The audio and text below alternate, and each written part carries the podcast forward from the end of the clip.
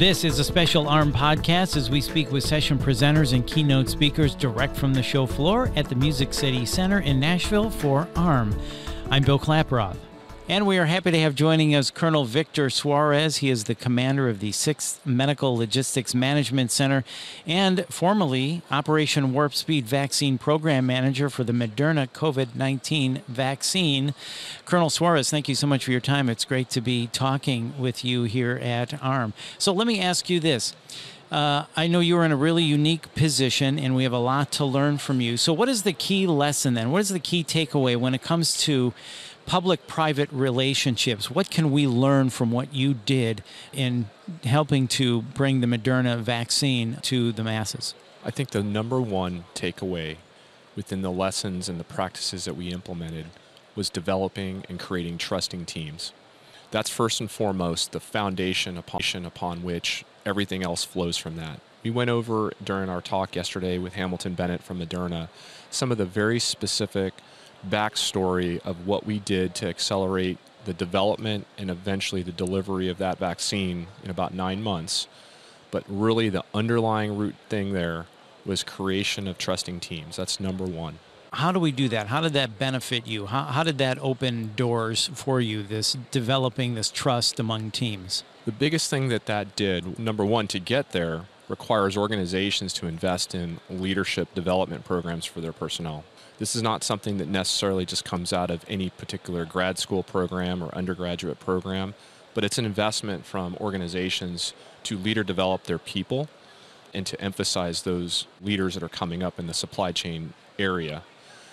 When it comes to what we did in the partnership with trusting teams, and trust is if leaders came off to be genuinely focused on the program and the program objectives, first demonstrating safety and efficacy of the vaccine, and secondly, towards getting authorization by the end of the year.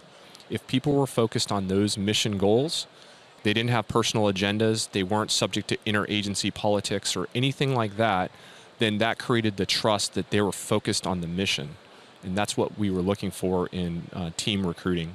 Right. So when it comes to trust again and the coming together of these teams, it sounds like you really had to be accountable to each other. Is that how we build this trust? How do we go about assembling this trust and fostering this trusting environment as we work together to bring something to market? So that is the key when you enter into a partnership versus a transactional contracted relationship. And so accountability is the difference. So if in this case the US government is also accountable, just like in the case of Moderna and the other companies under contract. If both parties are accountable to each other to focus on their roles and what they do best, we find that that trust is developed because now the companies under contract, let's say, they know what they have to do, right? They have the innovation, they have the technology, they have the know how to get it from point A to point B. When the government and the public sector realizes they're also accountable to clear roadblocks open up and clear bureaucracy, provide access to materials and things that the government can do, when we focus on that, it truly opens the door for that trust to be fostered.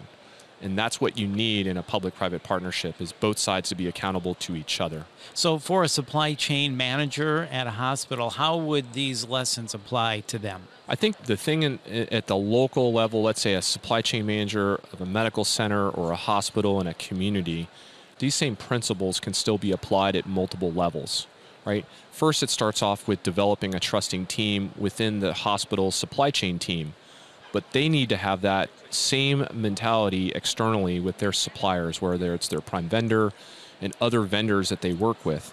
And what we find is, is that if those supply chain leaders at the hospital come off as genuinely authentic leaders that are focused on the mission their suppliers are more likely to develop that trust and share with them insight onto their challenges and their stock out potentials so that the hospital itself will not be, let's say, blind to disruptions in the supply chain and can actually have the decision space and the time to search out other sources of supply to deliver continuity of care in that hospital.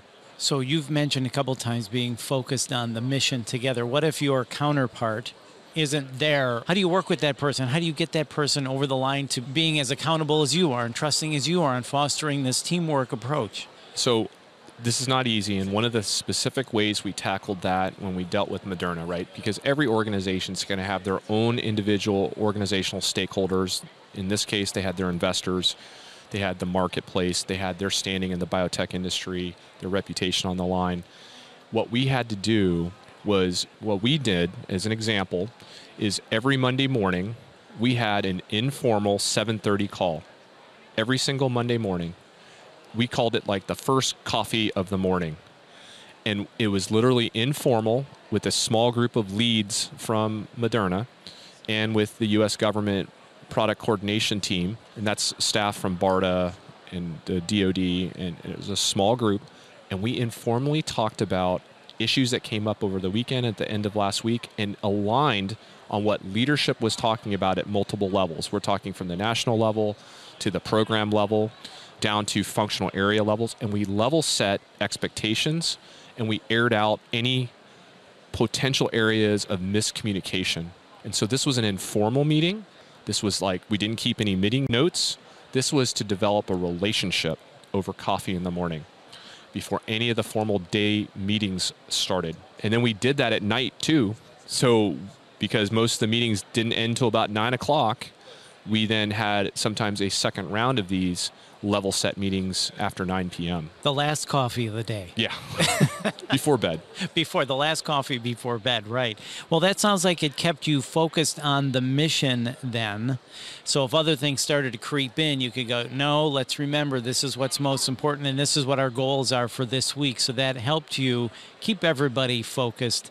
And in turn, uh, it helped improve that accountability among team members because you're able to say what's going on here? Remember we need to stay on track for this. Is that right? Yes and what it did was it allowed us to talk in the open about some uncomfortable topics that may not be done in the more formal meetings during the day with a larger group of people right? It allowed us in a smaller setting with only about three people four people on their side three or four people on our side to level set very uncomfortable topics and to bring them up for resolution. Yeah, I could see where that would be very beneficial and good to get that first coffee on a Monday morning too, right?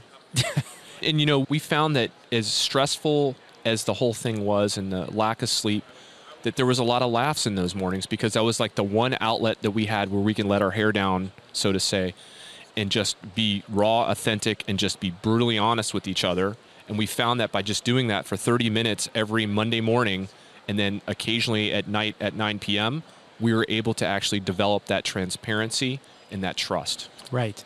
So you just mentioned being authentic and honest, and we've talked about accountability. Certainly, when you bring those things into play, trust is going to ensue. You are going to be able to build that trust among team members.